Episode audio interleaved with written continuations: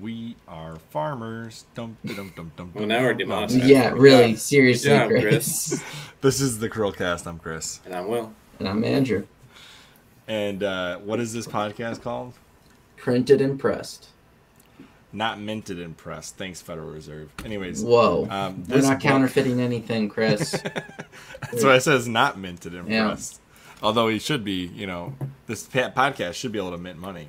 Mm-hmm. If you guys for would watch sure. and like and comment and subscribe, we'd We be, have we'd be power of the rolling in Let's do this. oh my gosh. If you join our book club, Yeah, then you'll make Maybe. lots of money because Andrew's going to teach you about Bitcoin at some point, Yeah, and eventually oh, we'll get to read Chris's book. Yeah, and Will's that's book. the that's the ultimate perk. I never agreed to that. Yeah, I have I to read your book. Chris. All right. So if y'all hit the podcast last week, we did the fourth turning is here, and it wasn't live. We apologize for that. There was some work scheduling issues, but it did premiere on YouTube, and 180 of you watched it. So we thank you for doing that. Yeah. Very cool. Um, if you did, like and subscribe, obviously. If you didn't, like and subscribe anyway. I don't care. Um, and this week we're covering what book, Andrew? The Return of the Gods by Jonathan Cahn. And since this pick was Andrew's pick, why don't we let Andrew just tell us why this book was added to our book club? It was interesting sounding. That's why I added it. Literally, that's it because it's kind of a um a different take on the culture war, kind of going um I guess taking a historical view of it from the lens of like, oh, this isn't necessarily new under the sun. Like if you're aware of history, you know that a lot of empires have had moments Yeah. before their collapse where gender bending has become a thing. People wanting like dudes wanting to cross dress and pretend like they're women or women wanting to pretend that they're men. That's very common, very dominated with just a pers- like a hyper focus on being the gender that you actually are not. Um, it's not crazy. so much that the issue is that it's the degradation of just societal norms. Yeah. I mean, total destruction of the culture at the time Yes. is kind of what it is. No more traditions. Uh, Mhm. But yeah, I mean, when you look at it from that lens, it shows that human nature is kind of just naturally pagan. Because all of these different pagan cultures that we all stem from at some level uh, all kind of shared the same gods, just with different names. And you can see the same types of. Uh, Humans are not Yes. that creative. yeah you can kind of see the same uh, nature uh, like human nature worship in a sense going on today that aligns pretty well with things that happened in the past so it's a good uh, given the nature of where we are currently with the culture war and society at large i think this was just an interesting book to read Well, just one real quick comment then. I think it might be Aquinas that said this, but he can correct me if I'm wrong, or somebody who knows Aquinas. Yeah, Aquinas will do. correct you. Yes. he's dead But the, the, comment, the commentary. did he uh, cursed the, the commentary is such that like the service of the body is like the lower form of intelligence, whereas the service of the will is the higher form of intelligence. And I think it's clear when culture starts to deteriorate, it starts to serve the body rather than the will. Everybody should serve will. Long story short, yes, agreed. but I, I think it's something. I'm paraphrasing, but I think that's how it goes. It's something like the higher level of intelligence in society is service to the will or the faith or those types of things versus the service to the body, which is always of the lower intellectual standpoint. I mean, it's it's a time preference thing, Chris. Right? When you think about it, you either have a high time preference or you have a low time preference. The more civilized you are, the lower your time preference. You're willing to make sacrifices now for the better of the long run. Pass things That's on not to really the what next. it is. That's no, not what but I'm saying at all. no, because when you have a, when you're doing it for like the body, for the for not a spiritual thing or anything like that, you're taking care of your human like um pleasure desires in the moment. Yeah. You're not you're not looking for what is the best outcome long run. It's You're just just Oh yeah, no, you're, you're right. not wrong there. Yeah, 'cause Yeah. it's like it's like the difference between somebody who says you know, um, who says I love you and somebody who takes care of you. Those are Right. I mean, you, what, you- what you're describing though is the difference between high time preference and low time preference, and it expands well beyond I just mean, that- pleasure seeking. That's diminishing what I said, but I'll, I'll agree with it I'm if we just can move on. saying. I'm just saying. Just All right, saying. so Chris, let's get into a summary of the book here. Let's get into a summary of this Shit is here. hitting the fan. Am I for those. Yeah, we're five minutes in. I'm good. okay. Barely. I mean, but let's just. There's three, right? There's three main gods here that he, he talks about.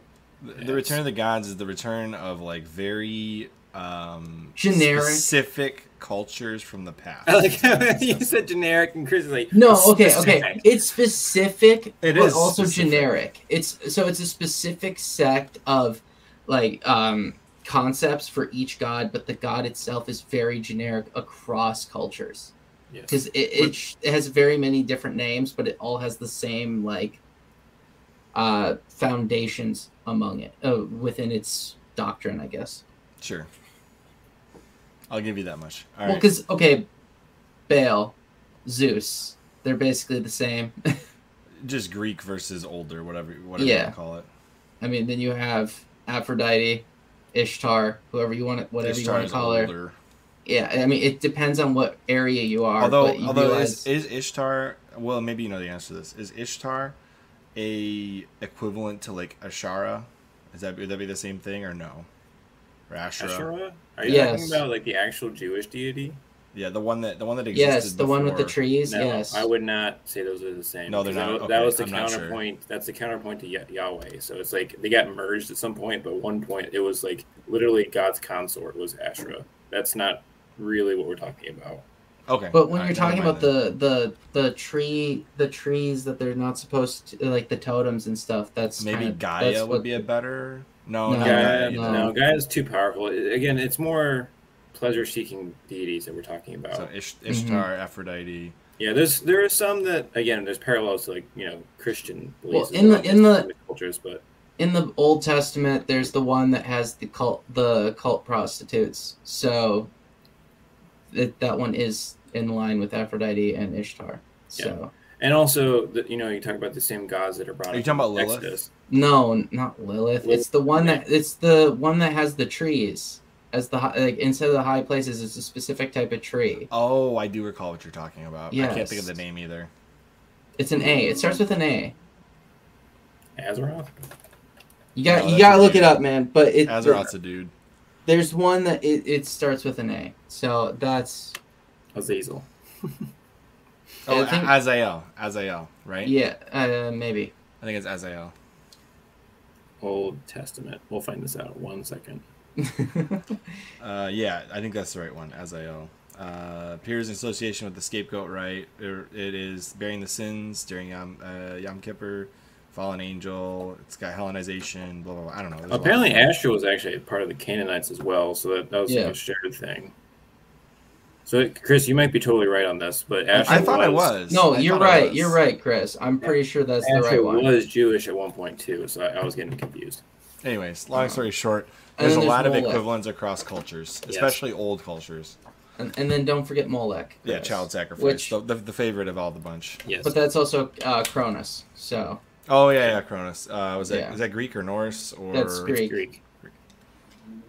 he didn't really go into any um, i- into any Norse stuff in this. So I think the which main. that would be a little harder, I think, to connect the Norse to this. I think the main point he makes across this narrative is that in the absence of Christianity, you have this creeping in, and in the absence of this, you have Christianity, or maybe Christianity defeats this, or something along those lines.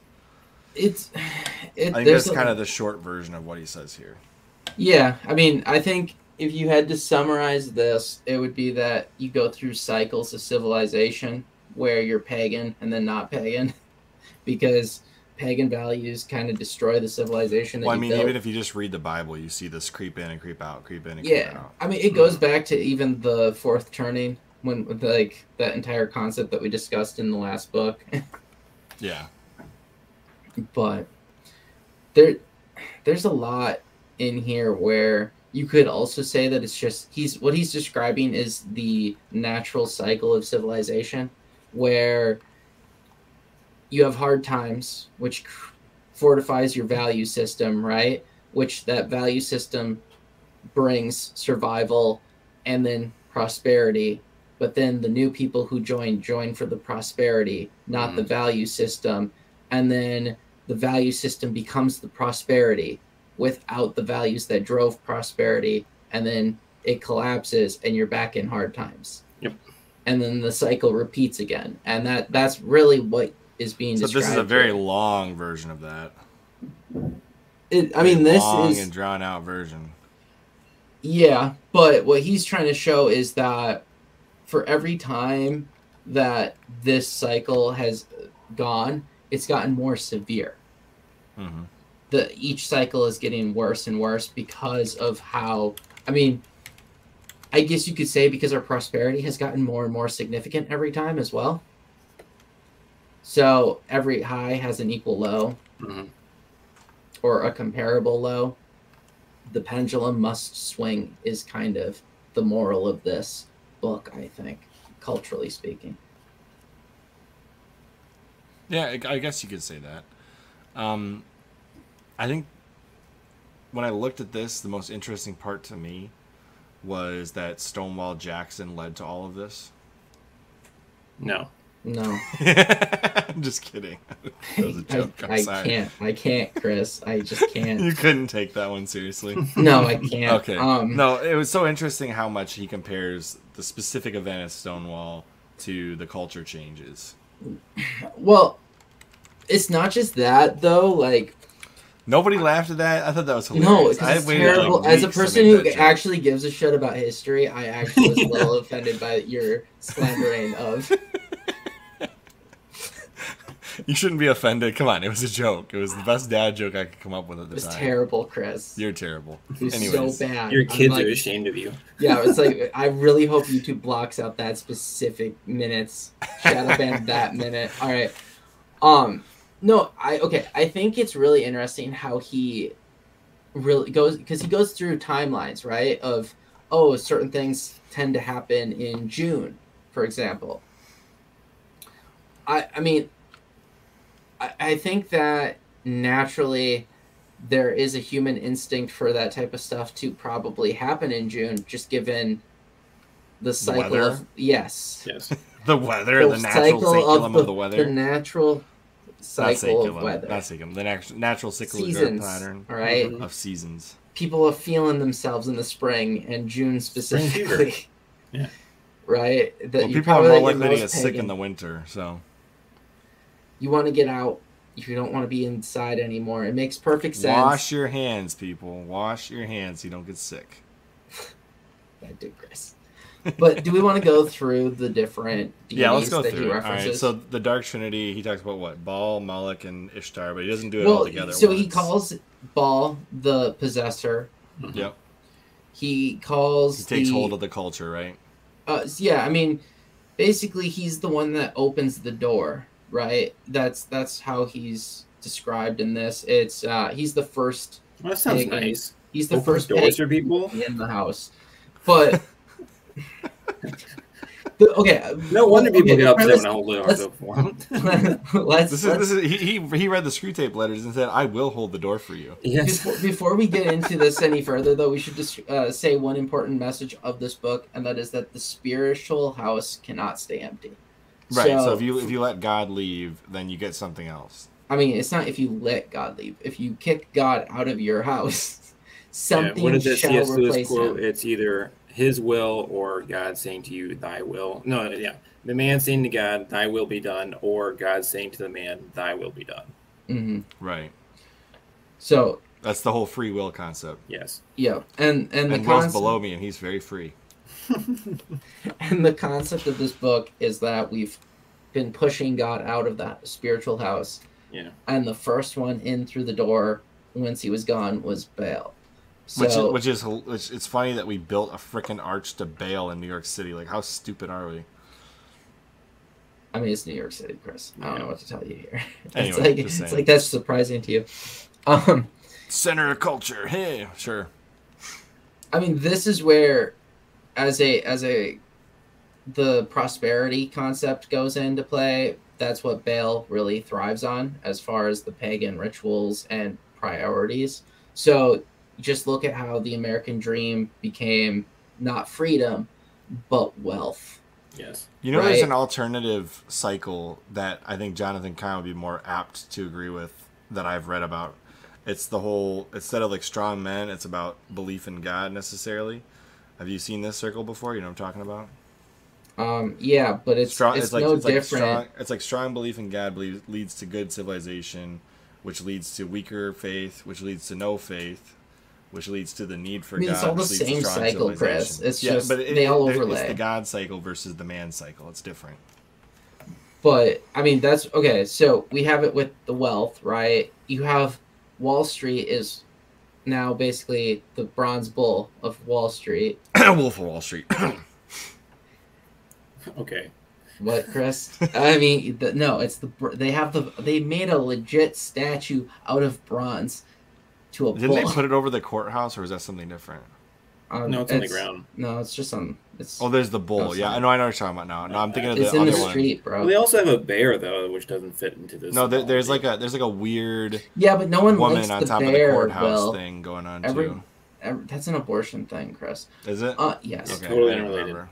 Okay, Yeah, never mind. totally different. All right, but the bull is the thing that everyone is excited about and wants and basically worships at Wall Gotta Street. ride the bull. Yes. Uh, you know, that's where we start. We started changing from objective to subjective truth is kind of the moral there.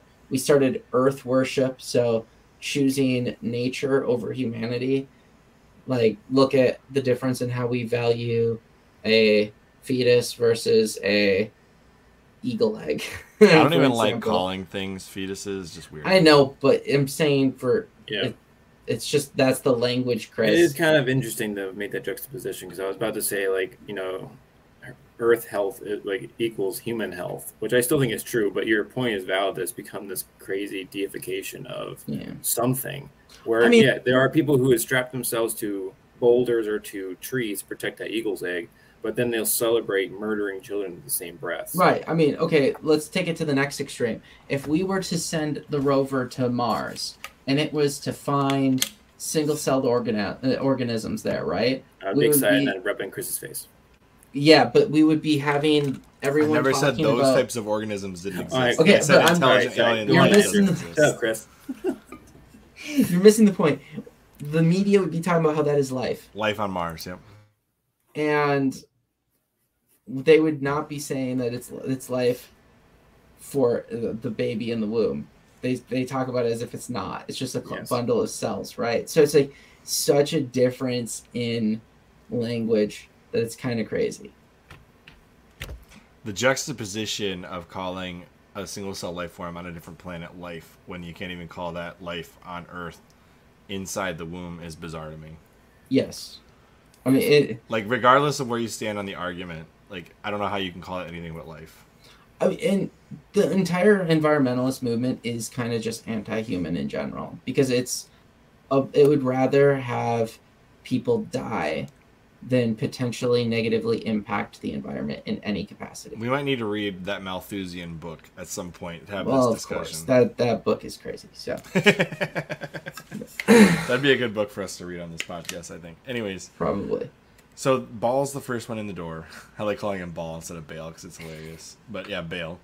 And then he's the possessor. He Oh, and you're you're for, he- you're forgetting too one thing, Chris. Go ahead. His arch was in New York City at the financial district. So So the financial center, yeah. yes, so that's that's where it was done. And it was make it originally they were originally supposed to have multiple. Uh, is Will frozen? Maybe. Yeah, I think he is. He just texted me the, trans- the Transformer blue. Was it Optimus Prime or was it? Uh, I'm just kidding. Oh, he sent me a text message. Yeah, no, he sent us the same one. It says the Transformer blue. Uh, It's not red, so it can't be uh, Optimus, but you know, Transformers blue. Anyways, uh, I guess what the kind of field this one, Andrew. the next, uh, the exchange of gods is an interesting section. That's about how when God leaves the Mhm. house or he's kicked out of the house, something Mhm. else will fill it. In some cases, it's earth worship. In some cases, it's you know self worship. In other cases, it's whatever it is, God gets replaced with something. You, you you have to have a creed to your lifestyle. So whatever Yeah, I mean- creed is replaces God. well, you've seen what our creed has become as a society. When it talks about what like Americans value, have you seen how money has gone up on that poll? It was like a crazy thirty percent saying that the like the thing that they value is money. So it's I can't remember which which poll that was, but they've done multiple ones now where money is ridiculously high, com- uh, even compared to like religion and stuff, Yeah. which No, have gone uh, down a lot. Well, you know, money leads to one of the seven deadly sins of greed.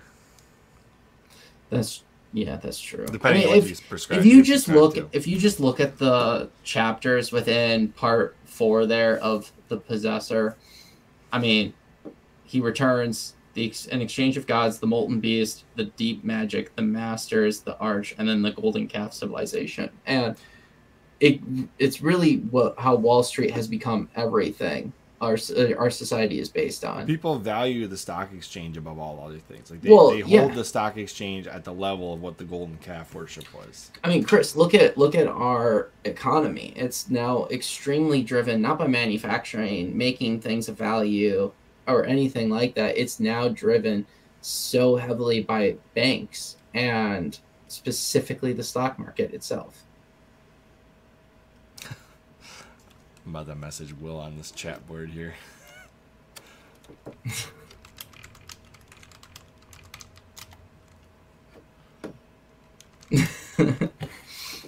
Anyways, um, the uh, I got so the fun. Okay, so here's a funny story.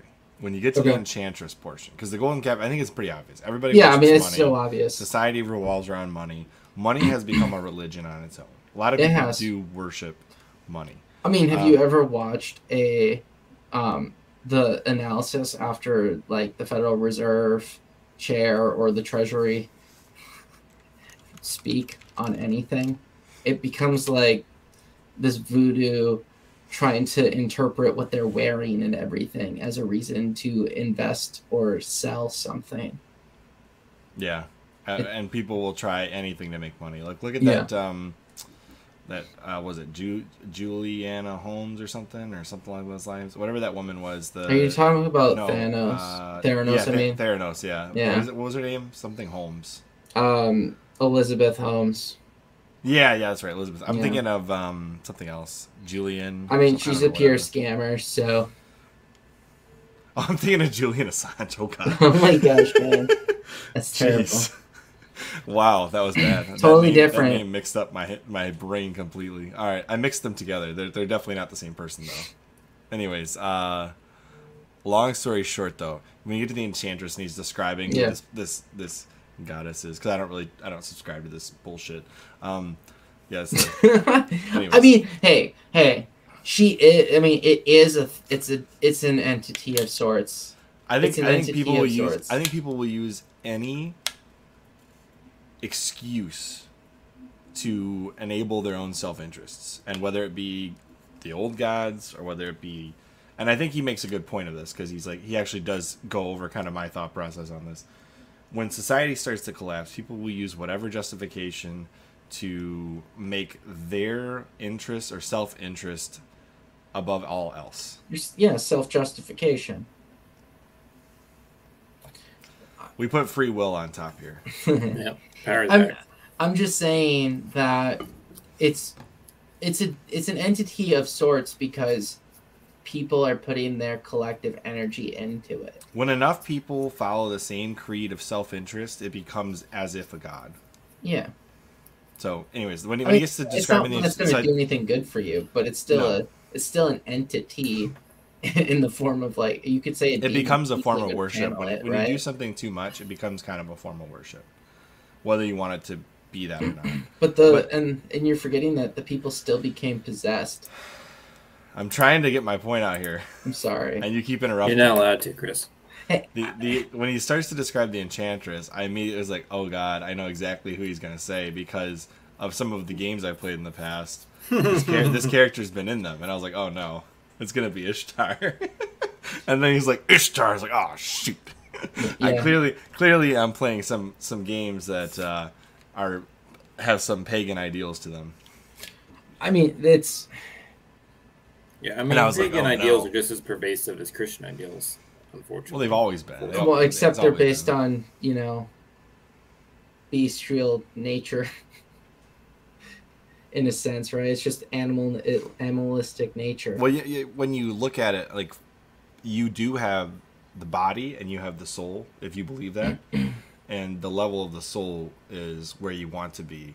When you serve the body, you end up serving whatever your pleasures or desires are instead of what you should be ascribing to. Chris, When you when is- you when you make the name- yourself when you when you push yourself for the ideal for the thing that is the best for society and for yourself, you are more likely to be pushing for um, the level of the soul, the higher intellects, those kinds of things. Versus when you're like, I need to eat. You know, it, it's really hard to get to that level if, if the first thought in your mind is I need to eat, right? Like you're servicing the body. I mean, it's more than that, though. It's not. It's not. It's not as simple as just the soul versus the body. Okay, if you give in to every pleasure that's on your mind, then you are serving the body. no, but it's okay.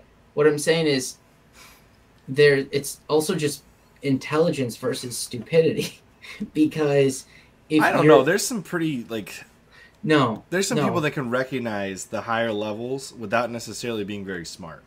Okay, but what I'm saying is, it's the difference. It's not between- just intelligence, like specifically high IQ. It's not just that. No, but what I'm saying is, it's the difference between being an animal yourself and being human. Here's the best the best one. That would be a way to remember those animals in Narnia that Yes. couldn't talk because they had lost the ability to do so. Gotta bring it back to C.S. Lewis somehow. there you go. That's exactly what you're talking about. Yeah, I'm, uh, but what I'm saying is, what you're what you're describing is someone incapable of making long-term decisions because they're so focused on the now. What feels good now? Like they don't prepare for winter. Level of they just care about the now. Yeah, it's Okay. the grasshopper versus the ant. Do you remember that fairy tale? Mm. Yeah, the grasshopper is like, I'm fine. I have plenty of time before winter. I don't need to store, blah, blah, blah. And the ant, the entire time, is working its butt off. And then, you know, the grasshopper dies because it never prepares for winter. Mhm. And the ant gets all fat. hmm Same idea. Hey, well, I'm just laughing at the fact that you said the transformer blew, and There was this weird is the sound trans- outside. There's a weird sound. It was like, and then a pop, and then all the electricity pop went away. It's Ishtar. She's stalking. So- you, when when we talk about the enchantress, that's Venus, Ishtar, Aphrodite. Aphrodite, whatever you want to call her. Uh, so her big thing, you know, prostitution, and just all things sexual. So she likes to cause things like the sexual Androgyny is, revolution. is a thing that she cares about. that too. Uh, 'Cause she goes to battle, and yet she's also like a seductress. the gender slash sexual confusion concept. You got sex, drugs, uh, big into music. Uh, you know, you can see. And this is when he gets very obsessed with the Stonewall. Yeah. He spends a Yeah. lot of time driving home that everything went wrong at Stonewall. Like that's really like something he really I feel believes. like it was from the going bottom wrong of his before heart. that. Well, he's a bit. I think he more says it comes to a head at Stonewall, but he spends a lot of time. When, when was this book published? I never actually looked this up. Oh, it's, 2022? it's new, man. 2022, I think. It's pretty new. I new. want to say it's hitting this uh, head right now.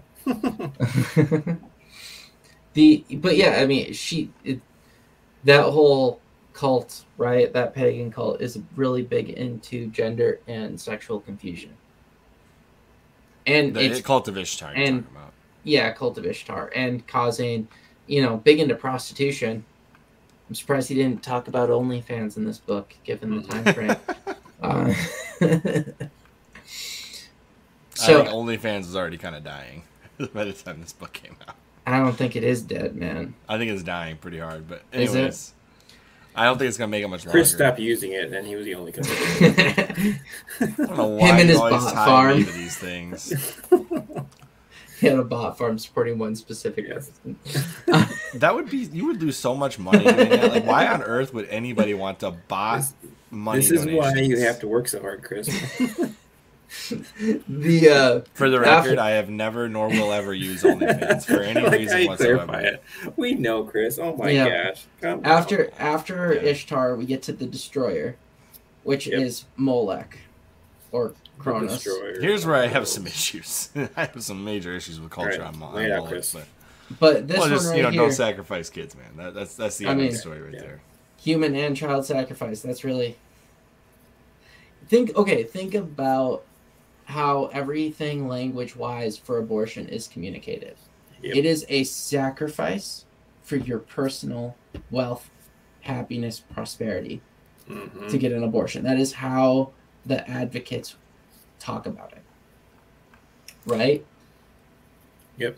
I, I don't know what other like is there any way to look at the language they use for abortion and say that they are not talking about a sacrifice to a deity without saying a deity's name for personal At the very prosperity? least, you're sacrificing it to the person.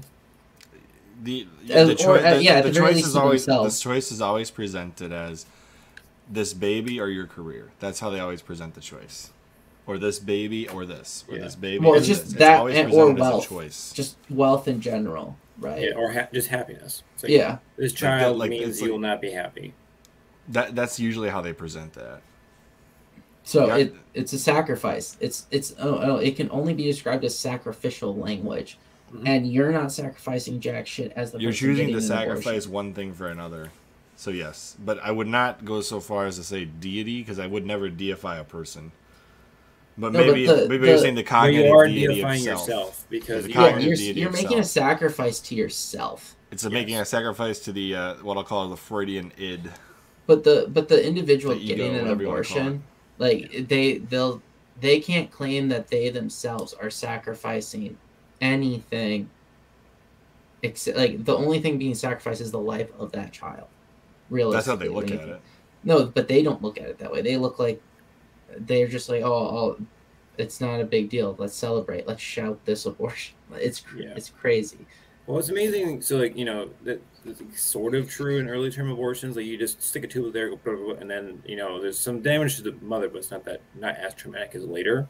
And what's crazy is that the, the terminology around like, late term abortions, where like, oh, having this child would be like undue stress, undue burden, blah blah blah. It's like, but when you have an abortion late term, you're still giving birth to that child. Right. So you're going, your whole body's going through all of that, and then you're adding this other level. Let's just think it from the mother's perspective. You're adding this whole other level of this trauma for no Mhm. reason other than this perception that you, like, again, you're putting yourself before anything else, and at, at, at the end of the day, you're actually harming yourself because of that. Yeah, I mean, I'll, I'll, I'll definitely agree with that. Will it's like once you get past a certain amount of time, it there's no way you can sell that that is Yes. not like going to be traumatic no matter what you do. Yes. Probably worse traumatic wise if you terminate the pregnancy versus the eventual positives you will feel if you actually go through with it with the actual with having the Mhm. baby you know what i mean Yes. It- yeah, because your it- body like will flood your system with all the necessary Yeah. hormones to fix itself. Whereas in that situation, it's just like, oh shit, we're dying. I mean, yeah, in that in that circumstance, with when they terminate the pregnancy, it's like you're putting the body through this trauma that thinks that it's not capable of having children in like Yes. a safe environment. There's so much psychological aspects to that, which I don't see how any doctor could ever say that that's beneficial to the mother. I don't. I personally do not understand it. No. But bringing this back to the deification of yourself, there's actually like this concept was first highlighted in Genesis, where you know, obviously they say they were made in God's image, but then they were like, um, God's talking to Himself, saying, "I'm glad that they didn't eat of the tree of eternal life, because then they would be like us." Like we're constantly striving for that same level, Mhm. and that's why I think that's part of the reason why humans are constantly falling down to these, you know, pagan worship or self worship, um, and also why pagan deities is always just a self reflection of some kind of basic instinct like gluttony, um, sexual desires, things like that. I mean, just look. All of them are very much human. Yes, they're all basically to the point where if you didn't know better, you would think that they were actual people who were just very powerful at some point who got Yes. deified. Um, th- I think uh, this is also where he kind of uh, goes through a cycle. He talks about the cycle then um, that he was trying to convey with opening the door. So Mhm. you got Baal, who's you start worshiping wealth and prosperity because Christianity has brought you to this level with your values that you can Mhm. now prosper. But then you forget those values, worship the wealth, prosperity. That then opens the door to Ishtar, and then people start worshiping sex and pleasure because they have the wealth to support that, right? So they get rid of the other values that were more not prudish, but just responsible. um, and then that opens the door to Molech because you have then you sacrifice children in support of wealth and pleasure worship. And that is the that's the way that that kind of goes.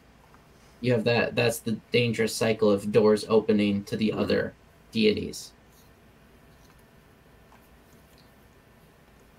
Thoughts on that, Chris? Sorry, I had the YouTube thing was playing and I was hearing Andrew on an echo for a second there. I was Oh. like trying to figure out how to pause it and I was like, oh no. Did I you hear it? Did you hear it properly, Chris? I heard something about cyclical and Okay, okay, being I'll- responsible. I'll say it again for you, Chris. Sorry. So, okay, basically, God's values and rules lead to prosperity. But then the children raised in prosperity worship the condition, not the reason for the prosperity. Oh yeah, yeah, yeah. I Right? would agree with that. So that goes into this thing where Baal comes through the door, you worship wealth and prosperity. That then opens the door to worshiping sex, sex and pleasure because you have the prosperity to fund it and you're no longer being responsible with your values. That then opens the door to Molech. So sacrificing children in support of wealth and pleasure because you want to maintain it. Yeah. Honestly, e- even like you could look at it another way.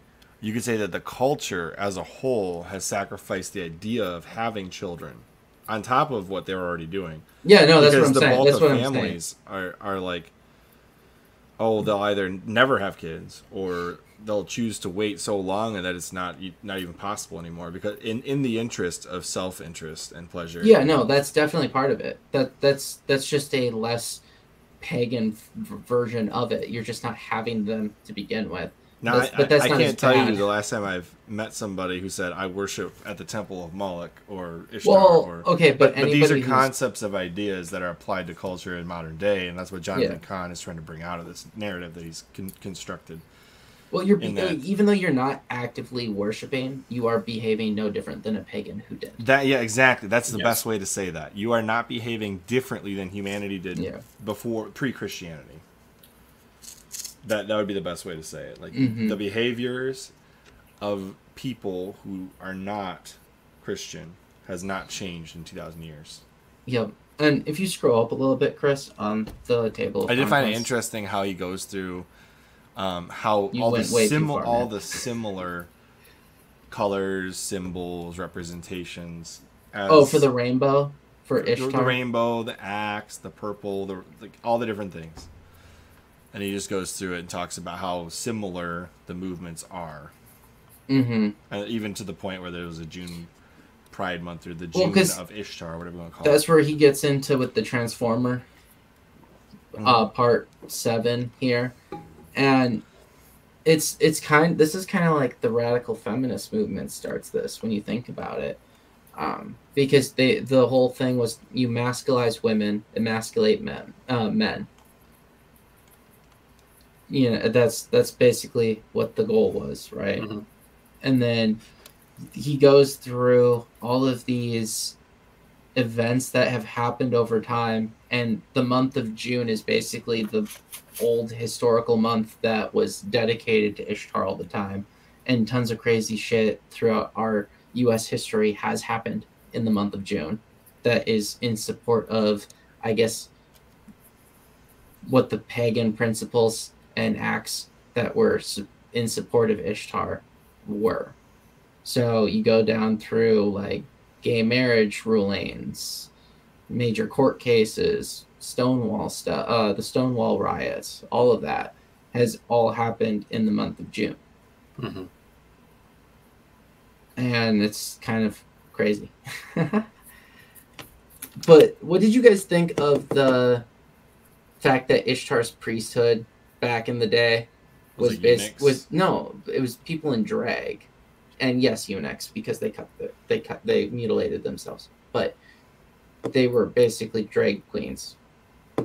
Well, they, they were very feminine men who were either attracted to men or wanted to be with men or whatever it was. And so they subscribed to the cult of Ishtar because that, that allowed them to essentially serve two birds with one stone. that was the worst way to say that. Uh, where they could essentially spend their time worshiping this deity that they respected, as well as you know finding relations with men that they wanted. Mhm. Um, and it's kind of similar to what we see today with some of the stuff, but I would almost say the culture, because the culture is pushing this, it's different. Because you don't have the cult of Ishtar. There's no deity that all these people are following. They just like what they like and they're into that and they're pushing that culture further. I mean, it's. So I guess it's- I mean it's not like a cult. I guess it'd be it's not like you're worshiping a deity, but they are in fact doing the same things that the cult was doing. I guess I guess there's a question mark there, Chris. There's a question mark, right? Because you have to ask the question of how Ishtar came to be in the beginning. Anyway, like, is did she? The, do- does the principle of her need to come first, or is it something that is created to justify? Created to justify. Yeah, right? it's because the desire already existed, and then at the Yes. time, it was commonplace to have named deities. Yes. Now it isn't. Like it's it's like uncool to have a named deity. So so tell me how tell me how the let's say the drag queen club tell me how they're any different than an Ishtar temple back in the day except for the fact that it's just not cool or the thing for them to do to create a deity to represent themselves today. They're doing everything exactly the same. It's just not the same Yeah. societal uh I guess it's not that different because you these drag performances draw in large crowds, which is what they would have done in the Mhm. cult of Ishtar. And they celebrate their sexuality, whatever you want to call it. I mean, they get the crowd to celebrate them. That's what I'm saying. Like they How- I celebrate mean- the the aspect of, of dressing in drag and all that stuff. And when you read the Bible, there's a very fine line between simple music and worship. there is a fine line, yeah. It's a very fine line. It bleeds.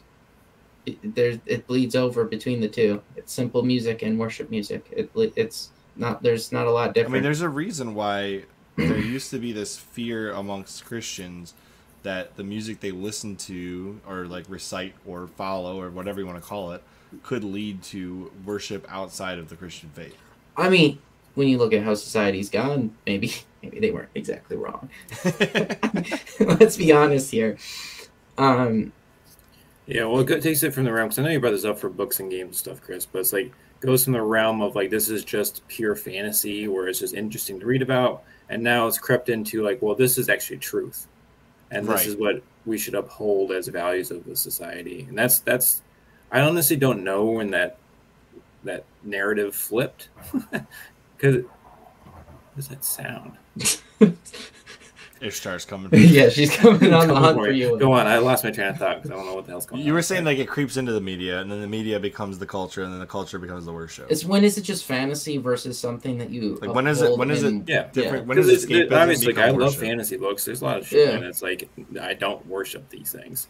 I find them interesting as a purely fan- fantasy. I think you have to be able to find the fantasy, just that fantasy. If you can't distinguish the difference between your escapism as being a fantasy and something that you need to be able to log out of, as opposed to say something that you do as like that's what like for example, if you did World of Warcraft like ten hours a day, how is that different than than worship?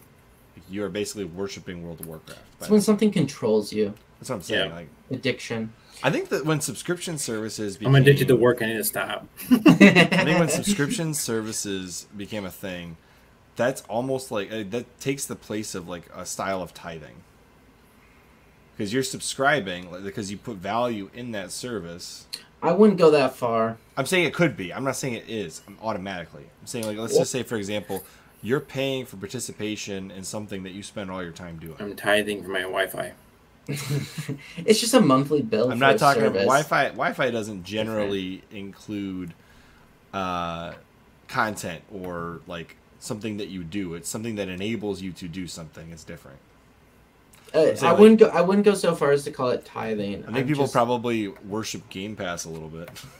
I, I just wouldn't. I Yeah. wouldn't. I wouldn't go so far as to say it's the same as tithing. It's no, I didn't say it's the same. I said it's a, a style or form or something similar to it because you're I mean, you're like, you're not paying the same amount of money as a tithe would be, but let's just say you're dedicating more than ten percent of your Okay, actual time and I'll, resources I'll, to I'll it. tell you this, boom. Chris. If you tell me that you join a club and you're paying simply for the membership to be a member of something Mhm.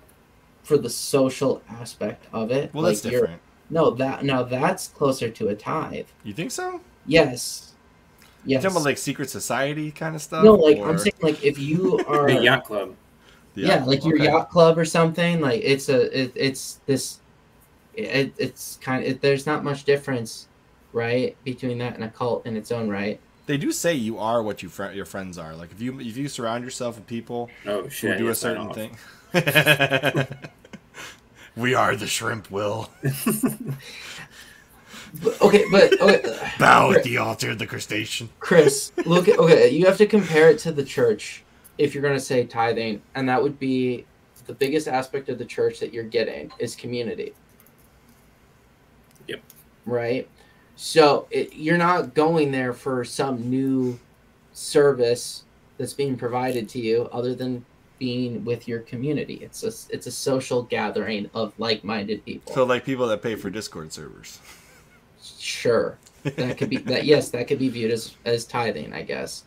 Um if you join a facebook group that you have to pay a subscription just to be a member of that could be considered a tithe of sorts. But when you're getting something in return like you're buying a service there's no difference between a you're- I see what you're subscription and paying the monthly uh, the monthly pass to use said service. Otherwise you'd be tithing to like the turnpike commission okay like it's different All hail the mighty US two. yeah that, you, you get what i'm saying like it's different Oh, sorry. That, The- funny. the um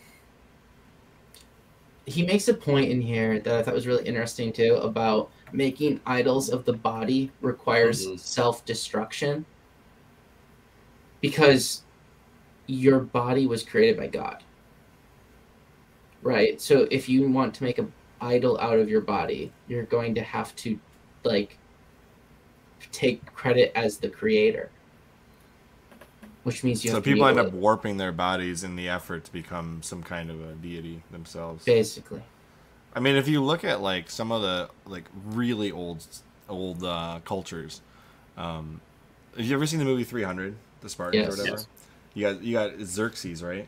Mm, yeah Look at how much like piercings he has to his Okay, body. but let's be honest about the accuracy of said. I'm not saying it's accurate. I'm just saying like to make yourself in the form of a deity. What they did for that movie was they morphed it with all these piercings. They really wanted to make the Persians look ten. Well, they also wanted that scene where he misses with a spear, but it rips out the piercing. So like you Yeah. have to have a lot of piercings. I, throughout I the understand. I'm just saying, like, like just from the artistic depiction. I'm not saying that's accurate to the Persians or how they dressed. I'm Yeah. saying that the word. ideal So Zack was Snyder hates piercings. We figured it out. they wanted to they wanted to deify this guy, and so what they did was is they morphed him as much as possible, and you know to a as much of a believable extent that American audiences would believe. Yeah. that could potentially. He's also be like Persian. 13 feet tall in that film. yeah, He's no, there's no way he was. So, I think he's probably a Philistine, but that's just me. oh my gosh, Well, weren't the Philistines supposedly giants? Or some I don't of think them? I don't think he was ever actually a giant, though. No. No, He's no, no, no, no, no, no. I'm not. I'm not saying that Xerxes was. I'm saying that if he was that tall, he could have potentially been a Philistine. That's what I'm saying. That's the joke, like Goliath. I mean, every Persian right now is upset with you. Yeah, very. this is not what I'm saying. You're, you're you're putting words in my mouth I didn't say. All of Iran is irate Yes. with you. if Where- they're where- able to see this, where where ever. where where is the origin of the Philistines? Because I'm I'm not good at geography I don't here. man. That's not They had to scope have this. Bring, bring up that book next. Mm, The Philistines? Sure. Is there a book of Philistines? I don't know. What the hell were we talking about before Chris got in the Philistines? Xerxes. about self deifying- no Oh, mutilation. yeah, self mutilation. What was Xerxes then? He's Persian, right? yes. Okay. So they just decided. Do decided. you know to- where to- Persia is, Chris? your It guess was is a better huge than mine. empire that, like, It's a huge empire that Yeah. Covered. To be a fair, though, I mix up them with the Parthians. So Okay, well, okay, Chris. It's it's an empire that covered a large expanse of what is modern day Persia I mean Persia, Iran. Persia was not invaded Yeah. Persia. Well, okay, They they, still changed exist? their well, they changed their name from Persia. Well, when it to was the Persian Empire, though, they had entirely different belief Do you know systems. why they correct? changed their name to Iran? No, they're just under. They're subjugated by a different ruling class at the moment. Oh, the people, okay. the people of Iran still are still Persian. still Persian. Gotcha. Okay. They call themselves Iranian now, but gotcha. the- okay, do you know how young Iran is as a name for that area? No idea. World War II. That makes sense. Because do you know what Iran is? Aryan and freaking Persian. Okay, oh, is that does it mean the same thing? they changed the name for Hitler. Oh, interesting. Yes. so Learn something new every day, boys That and is- girls. yeah, th- they're Persians over there. All right. Um. it- he also makes a really good point in this book too about how these are totalitarian gods Oh yeah, they definitely because when the agenda shifts, they destroy those who fail to advance along said agenda. So it's constantly it's constantly um I mean I guess you could say that this is a very broad cultural culture religion of sorts. And as it becomes more cult and religious the you have this need for a priesthood of sorts to be created so as it gets more and more radical, you're going to have a smaller, smaller group gotta of people. leaders that lead people to this yes. crazy craziness. Well, that's what I'm saying. You're it's as it refines itself, it's going to necessarily have to create this priesthood of sorts of the absolute most devout people willing to just believe whatever the new agenda is, and that's how you get that narrowing effect. I think Somebody's got to get them drinking the Kool Aid. Anyways, um, Jonestown. Yeah, Jonestown. That's exactly what I was thinking of. When I think of cults, that's the first one I think of is Jonestown. Yeah, That's that was really bad. Like I watched a documentary on it. Like it's my a goodness. fascinating It- it- documentary. What's amazing to me is how capable the human mind is of putting out all external things to focus on whatever the cult is focusing on. It's just it's crazy how much you can tune out with your brain if you really believe something. Well, I mean, that's kind of the moral of this this book, right? That when you pretend like humans are not a religious Mhm. creature, it's going to be filled by something. something right? to fill the gap. Yeah, you, you're going to let something into that house that is your spiritual being. Well, it's like fishing will take its place. Yeah, exactly. the almighty fish. And the boat, which would be the thing that is his tithe. Will's like, no, I just walk on water.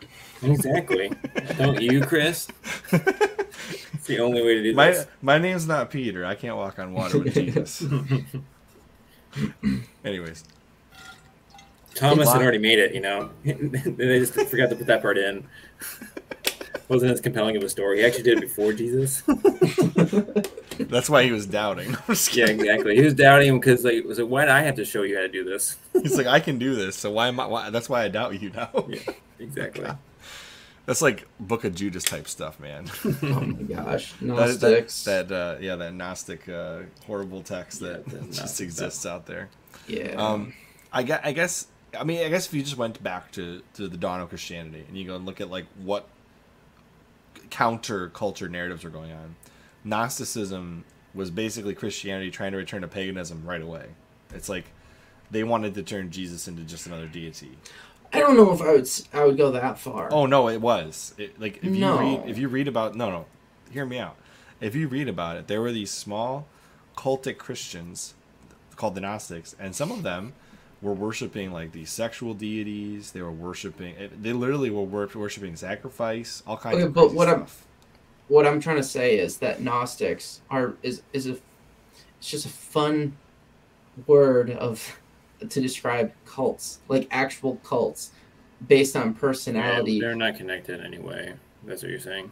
like I'm saying that it's it's it's a thing where they're using Jesus as a skin, right? To get somebody who to claims to have paganism. no to have it's okay. It's this thing where there's a desire for dark trinity personality Dark types Trinity. But no, seriously, it, the dark triad of personality traits. Those people who like to become cult leaders, uh, they they will do whatever it takes to claim that they have some extra special knowledge, right? That they have some special connection. They're like Jesus come back or something is what they'll claim. look just look at the uh Waco guy. Okay, Yeah. Yeah. everything he claimed. Okay, My So, goodness. I'm I'm not saying what happened. Nobody was a winner good. in that situation. Yeah, I'm not Waco saying what happened at Waco was around. good, but the the Branch Davidian guy in charge was 100% a cult leader, Gnostic type person who claimed to have all sorts of divine knowledge that All no one else had. Yes, what I'm saying when when it comes to Gnostics, I don't think it's simple enough to just call them cults. Like I mean, just like going back to pagan cults because they're trying to use the Jesus skin and claim that they have like special knowledge. It's it's a gatekeeper concept. Yeah. Right. And they're using it to control people. So it's it's a little bit more complicated than returning to the pagan. They're trying to usurp the pagan. Almost. They're trying to get ahead of it and make themselves in charge. right. Maybe this is how you end up with like pagan deities. Somebody who is very powerful starts a cult, and then years and years later, nobody remembers how this started. And they're like, "Hey, well, we worship this dude." Man, that's like. I mean, front of every RuPaul, RuPaul and her drag and the drag queen concept could easily become a temple of Ishtar, given enough time. like, let's be honest. Yep. There's a whole show dedicated to that concept. All right, like I'm not gonna say like I mean, I guess you could look at any of these groups, and with a prominent enough person in charge of it, they could be deified. I think there's the question mark on if that's what causes. Okay, if that is what creates legitimacy in the social hierarchy, then a deity will be created for whatever club organization exists. And with the advent of uh, of uh, CGI getting really good, you could have somebody live on for a very long time after they die. Yeah, but I don't. I don't. Okay, but as Will said, it's not popular to have deities today. It isn't. So you're not going to see deities being created anytime soon. It's just like it's a social club. It's like being woke. It's it's enlightenment now, right? It's it's hmm. the concept of being enlightened. So you're going to get something much more along the lines of like the Freemasons social club, right? That that's what I see way more. You if you don't speak the same language, yeah, it's a if you don't speak the language, you're not part of the culture. You're not part of the in group, so you're we're not going to associate with you. It, it's much more um, social than it would have been like deity wise. You're saying the social group is focuses inward rather than It's it, I mean it's becoming it's it's skipping religion cult slash cult and going straight to culture because Okay. that's that's the thing that it needs to control, right? I guess since we've almost completely sidestepped the book at this point. No, I mean Like- this is still the I mean, this is part of the book. I'm just what I mean by sidestepped. I, I feel like we're getting into the weeds of the book rather than the focus. oh yeah I just want to get into one more thing then. Um, as far as the destroyer, the whole, just all of it, when you look at, like the idea of being a child has changed significantly over the course of even my lifetime, Mm. and I think the other thing we have to look at is the sacrifice of childhood as a focus of culture, because even if the physical sacrifice of a child is not necessarily i mean th- y- there's obviously the abortion argument but the idea of sacrificing the childhood of the innocent sacrificing the innocence of Yeah. childhood I mean, I was gonna say you just of little Well, girls used to be married off like ten men, so I think we're it, still it's better not off. it, I, Well, I'm gonna we're better off but we might be heading back that like I don't, okay don't jinx it will I'll. I'll say this. I'll say this.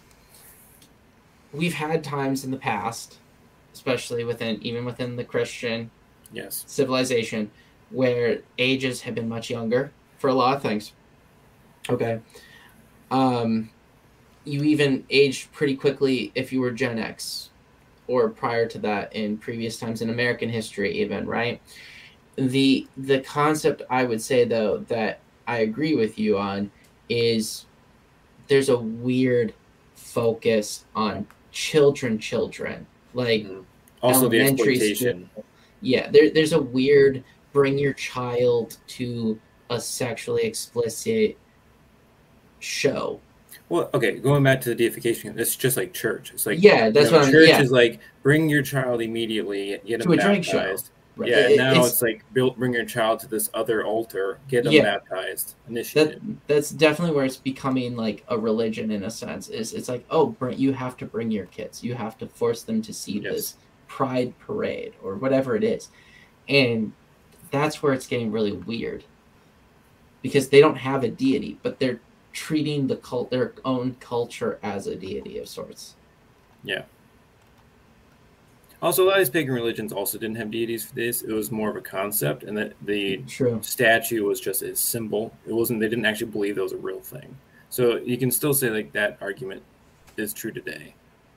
i guess yeah it's it's not like they were building temples per se in the same concept Yeah. not everyone was the uh, temples are really a thing based on the civilization level of whatever Yeah. group it is Also, a lot of our views on some of these religions is very much from the Christian perspective. So, like, we think Yeah. like going to church, that kind of thing, is like that kind of concept. Whereas, really, like, no, that was a dance club.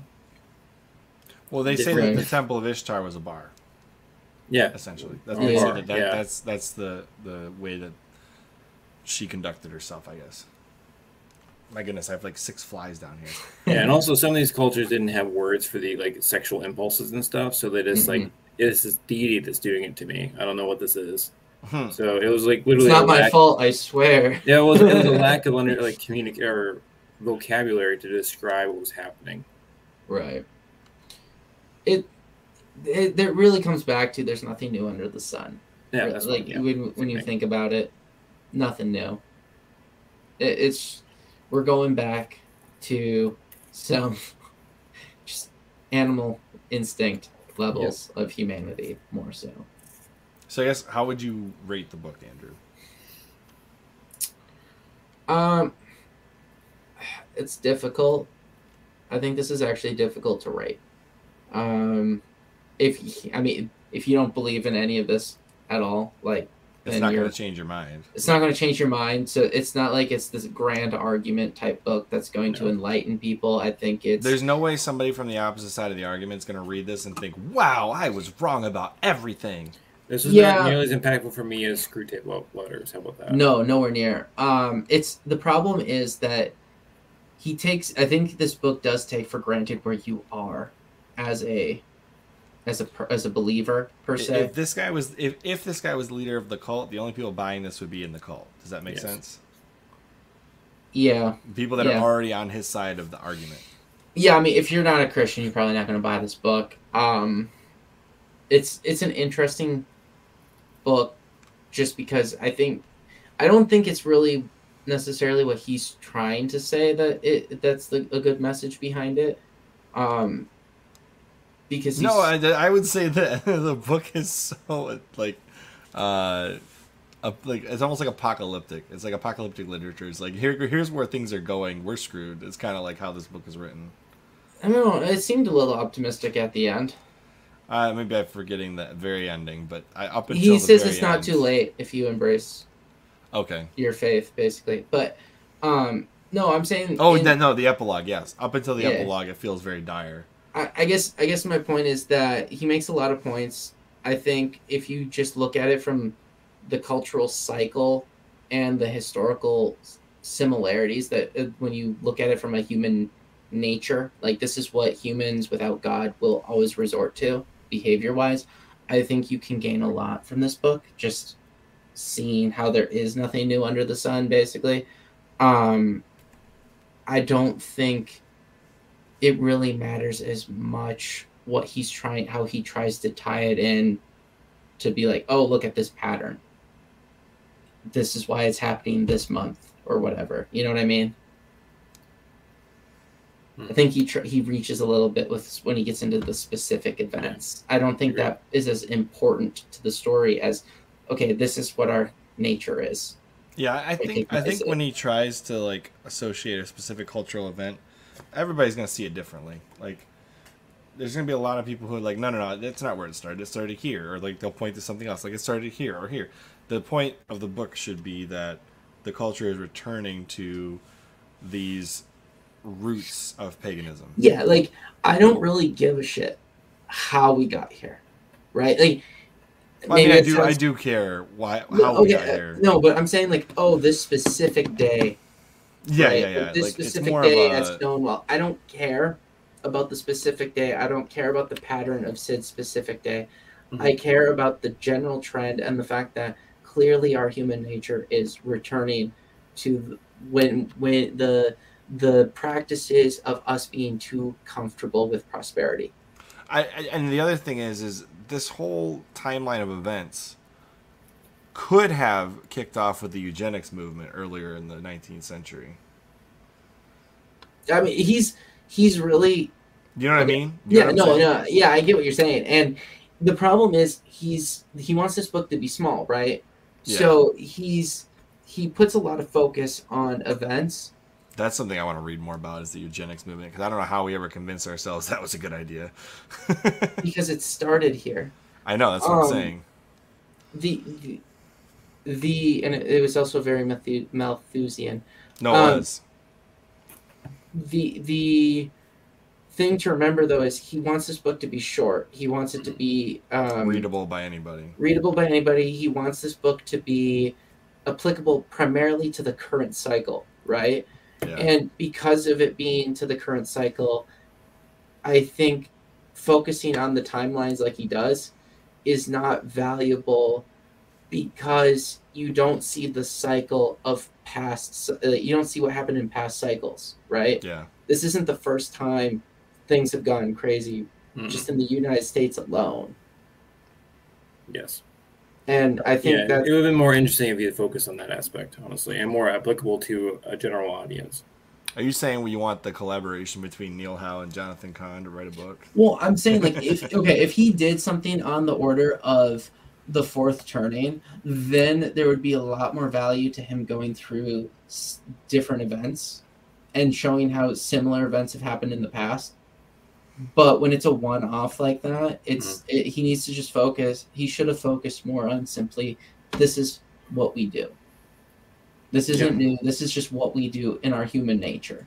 Because he's trying to he's he's trying to make it as though the the pagan gods themselves are more pow I, like as though they're causing it more That than that did that was the feeling I got, and that's why I was like, mm-hmm. no, no, don't buy that. yeah and i think that's my biggest complaint it's like it's us the Yes. problem is us we're not it's almost like the spell. sinister thing has been invited back into the culture, when in reality, no, the culture has just gone back. It's to always there. It's just we were Yeah. choosing to turn that way.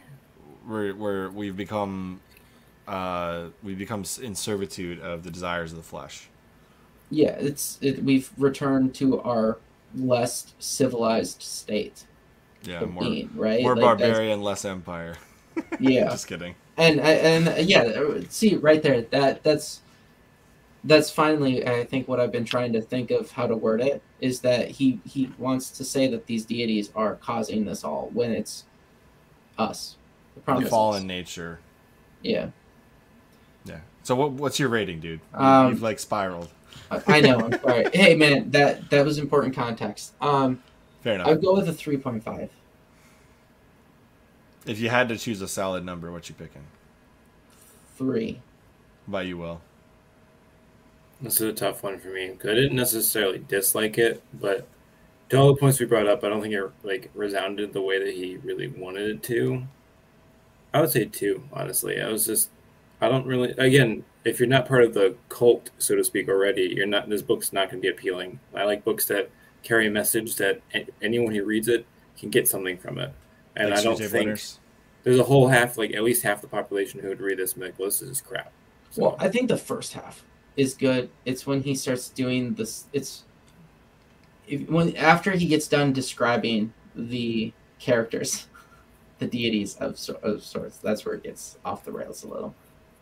Yeah, and I think if he would have just focused on the the culture of the deity and how it's returning, rather than the actual deity returning, I think that that would have been a more valuable. Right.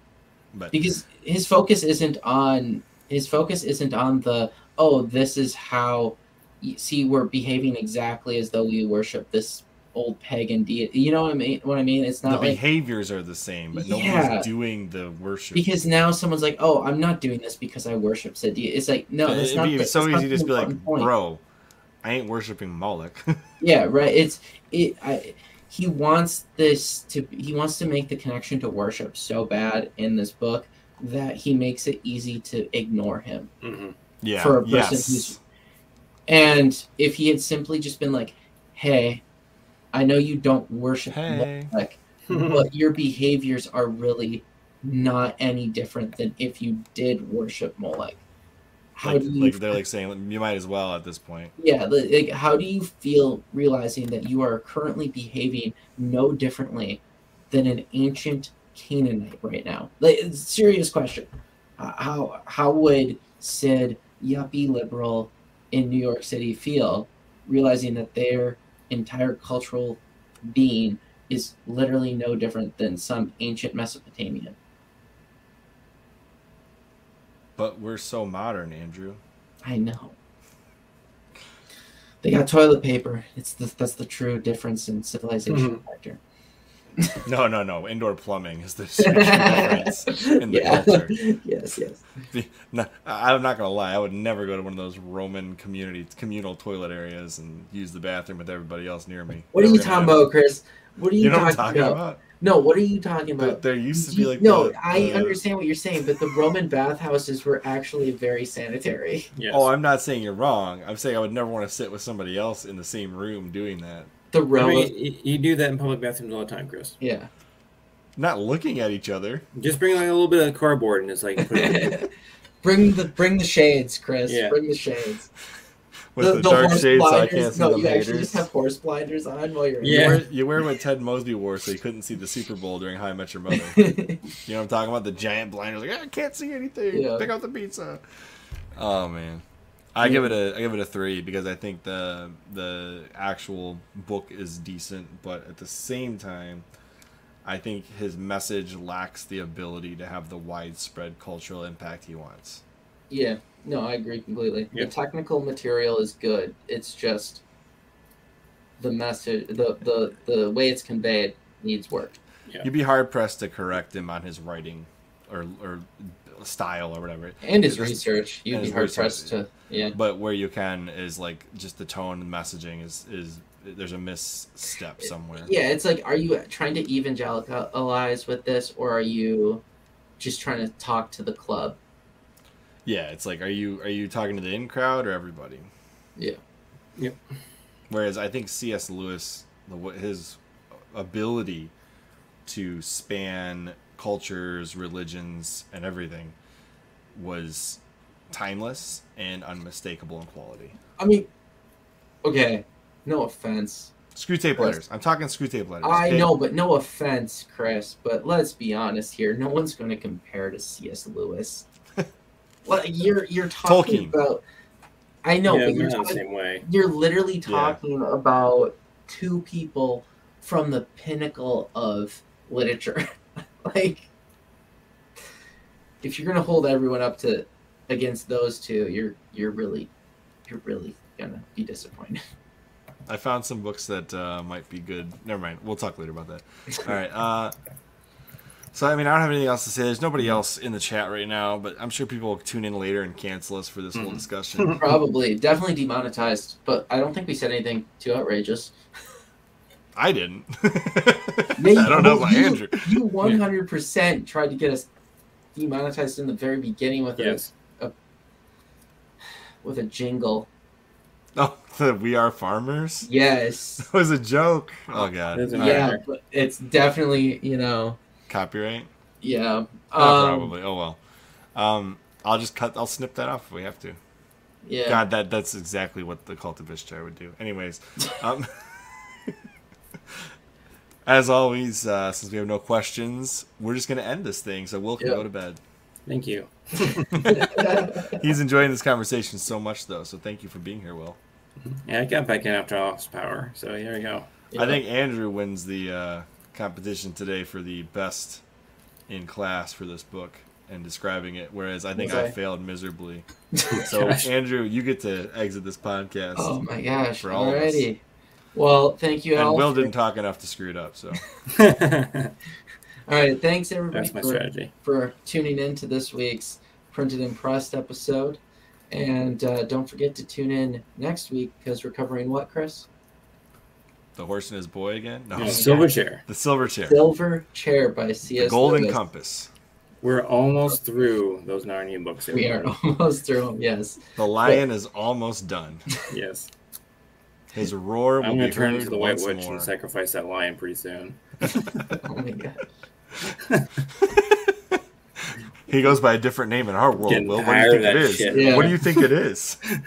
what could his name be, Will? Anyway, tune in next week to find out, or tune in next, tune in Wednesday. Tune this in Wednesday. Yep. to find out about the next exciting chapter of the Chronicles of Narnia. Yes. All right, Andrew, signing off. All right. Thank you everybody for tuning in. See you on Wednesday. Bye guys. Yes. Oh, Bye, guys. sorry. Talked over you.